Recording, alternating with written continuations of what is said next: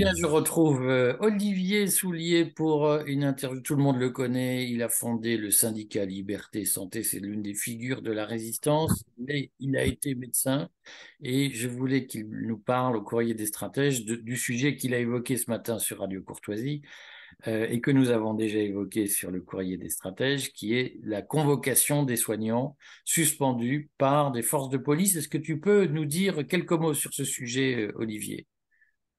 Oui, bonjour Eric. Euh, bon, heureux de te retrouver au Courrier des Stratèges. Effectivement, c'est quelque chose qu'on a vu apparaître d'une façon un peu perlée depuis quelques semaines. Tu as fait un excellent article euh, au Courrier des Stratèges là-dessus.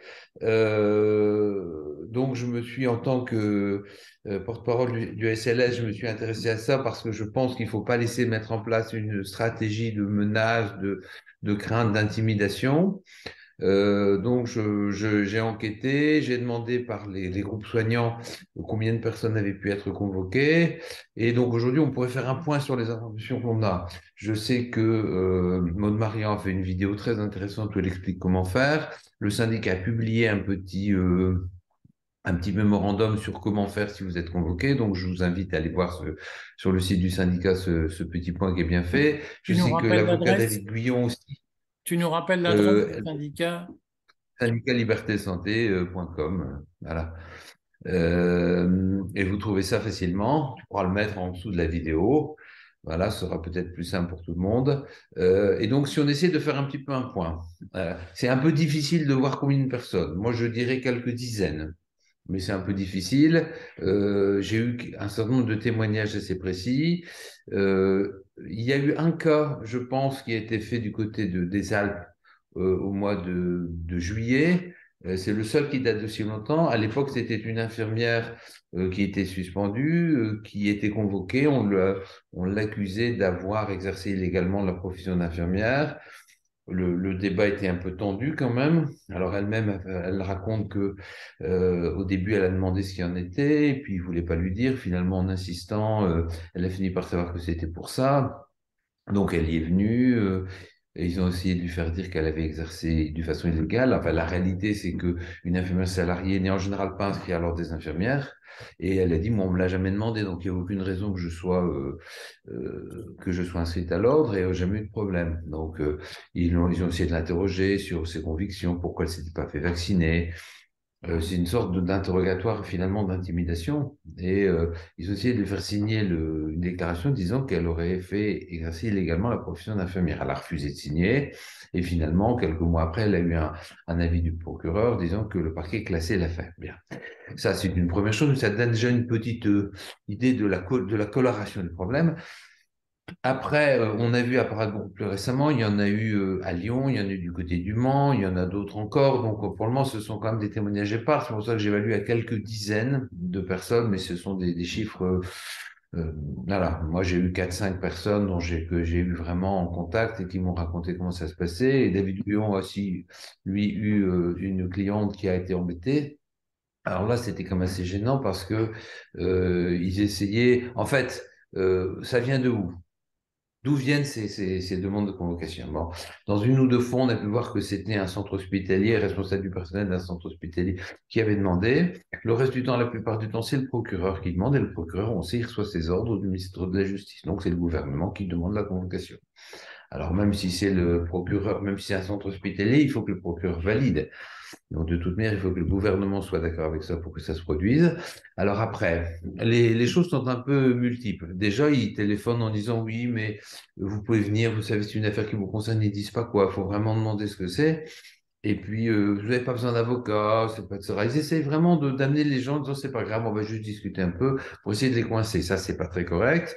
Donc, effectivement, comme l'a parfaitement dit euh, Maud Marian, quand vous êtes convoqué, vous avez le droit d'amener un avocat c'est un droit légal. Et quand vous êtes sur place, vous avez le droit de garder le silence euh, et vous avez le droit de ne pas répondre à certaines questions, de dire à partir de maintenant, je ne parlerai qu'en présence de mon avocat. Et je tiens à bien rappeler, comme le, ce serait bien que tu mettes en description le, la petite vidéo de, de Maud Marion qui est très bien faite. Il y a aussi celle de David Guyon qui est très bien faite aussi. Et pour dire aux gens, vous avez le droit de ne pas, de, de pas répondre aux questions, vous avez le droit de venir avec un avocat. Ils déconseillent tous de ne pas y aller parce qu'on risquerait d'être interpellé de force. Mais il faut y aller, mais vous dites ce que vous pouvez dire parce que tout ce que vous dites, ça va pouvoir être retenu contre vous. Voilà. Donc, il y a, c'est intéressant parce que la, la, position des policiers est très variable. Il y en a ceux qui sont assez durs et assez intrusifs.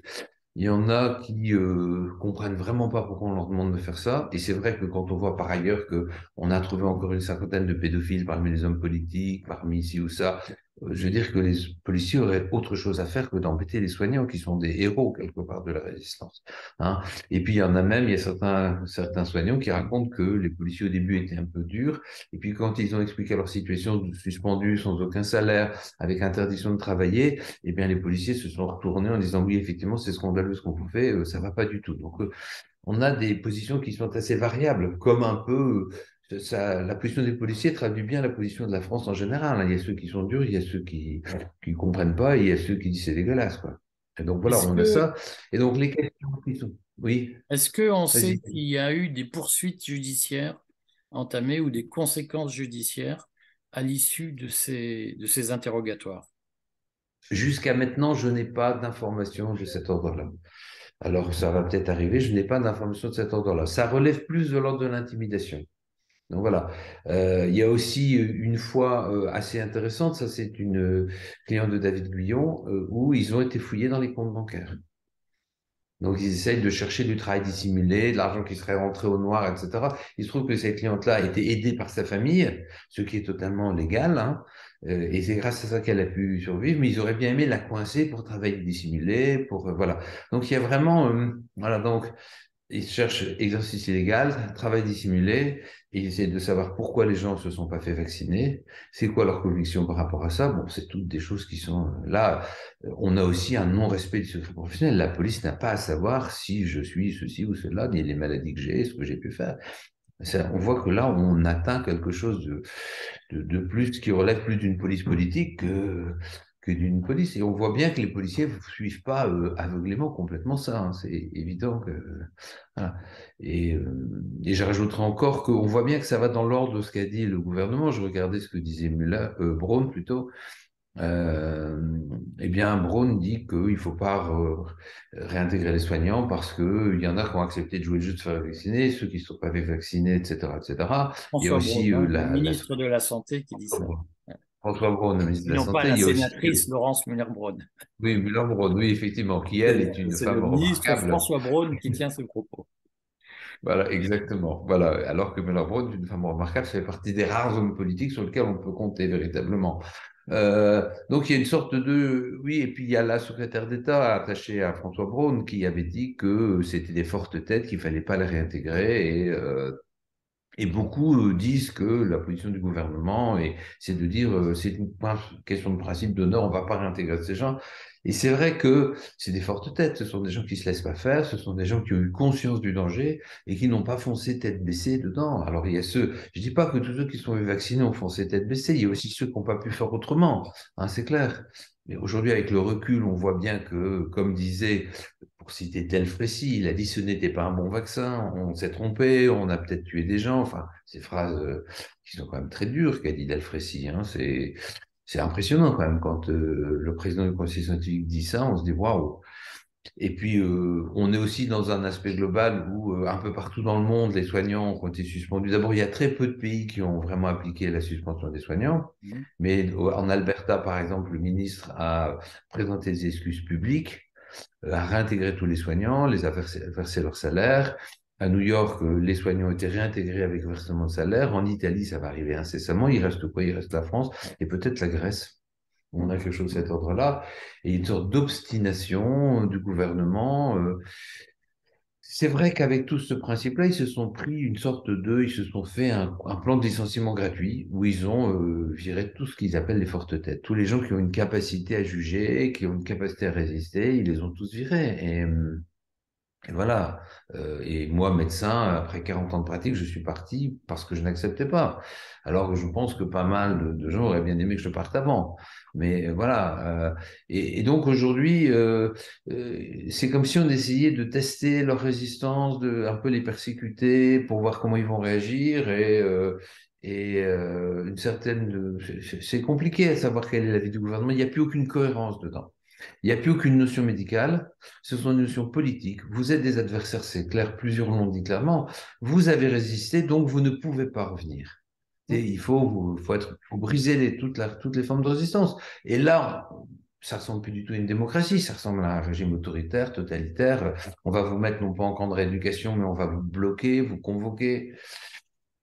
Tu vois, c'est quand même, on atteint des limites là. Hein. Ce que tu nous dis, puisque je sais que par exemple Fabrice Dividio avait expliqué qu'à euh, la rentrée qu'il il était dépositaire d'informations confidentielles selon lesquelles la réintégration des soignants était imminente. Euh, ce que tu nous dis, c'est que c'est mal parti. Ce que je crois aussi. Hein. Je suis pas devin, hein. je suis pas devin, mais aujourd'hui, euh, c'est-à-dire que dans, mon action on espérerait tous, on milite tous énormément pour qu'il soit intégré. Ça semblerait logique, il n'y a plus aucune justification. Euh, tu as vu ce qu'a dit la, vice-présidente de Pfizer à l'Union européenne, rien n'a été testé. Là, aujourd'hui, on a à l'EMA, on a plus de 50 000 morts reconnus. Euh, donc, quand on connaît les facteurs de correction qu'il faut appliquer, c'est-à-dire un facteur 10, on doit être à 100 000 morts. C'est absolument inimaginable, une chose pareille. On voit des myocardites, on voit euh, alors les effets secondaires sur les gynécologiques après avoir été niés pendant le temps sont maintenant reconnus par l'Union européenne. Merci à vous et mon cycle pour tout le travail qui a été fait. Et nous, un peu comme on est un peu des lanceurs d'alerte, hein, Eric, on essaie de dire les, de dire les choses. Attention ici, attention là. Voilà, et toute la question peut se poser d'ailleurs en matière de lanceurs d'alerte. Est-ce qu'il faut dire ou pas finalement? Euh, est-ce qu'on va affoler les gens en disant ou est-ce qu'on n'affole pas? Finalement, quand le gouvernement dit attention, vous avez tué votre grand-mère, ça, ça s'appelle affoler les populations. Pour rien. Ça, c'est pas correct. Quand on dit attention, les, les vaccins peuvent donner des troubles gynécologiques, eh bien finalement, euh, ça n'affole pas. Au contraire, du coup, ça fait que le MA reconnaît et ça fait aussi que d'abord les femmes se disent Ah, je comprends mieux pourquoi. Donc ça, ça a plutôt tendance à rassurer. Et puis, quand on voit un problème en matière de médecine, on peut chercher une solution. Quand on refuse de voir un problème, si vous, avez mal et qu'on ne voit pas que vous avez la jambe cassée, un os cassé, ben, on ne trouvera pas de solution. On va dire c'est pas grave, attendez, mais il faut faire le diagnostic pour trouver une solution. Donc il y a, Bon, personnellement, je ne suis pas très optimiste. Je pense que malheureusement, ils vont s'obstiner au-delà du raisonnable et au-delà de l'humain à maintenir. Je te vois sourire et je pense qu'on est à peu près ah, du même avis. Je, crois qu'il y a une fuite en avant. Bon, tu nous tiens au courant. De... Tu nous tiens au courant de la suite euh, des événements sur les infos, puisque c'est vrai que moi, je crois qu'il faut que les, les soignants suspendus ne répondent pas aux questions de la police. Je pense que la police fait une opération de renseignement extrêmement malsaine, mais euh, je, tends la perche pour que le SLS nous utilise comme euh, vecteur de communication sur le sujet, puisqu'il faut empêcher cette campagne de se développer. Voilà. Et puis tous ceux qui sont convoqués, euh, appelez le SLS, envoyez un mail au SLS et voilà, pour il y a un mail de contact sur le SLS, envoyez un mail et dites je suis convoqué, qu'est-ce qu'on peut faire? Même si vous n'êtes pas adhérent, donnez-nous les informations et c'est important qu'on sache exactement ce qu'il y en est. Aujourd'hui, on pose des alertes parce que c'est un réel problème de, de dérive totalitaire. C'est clair. Bon, à bientôt, euh, Olivier. Merci, Eric.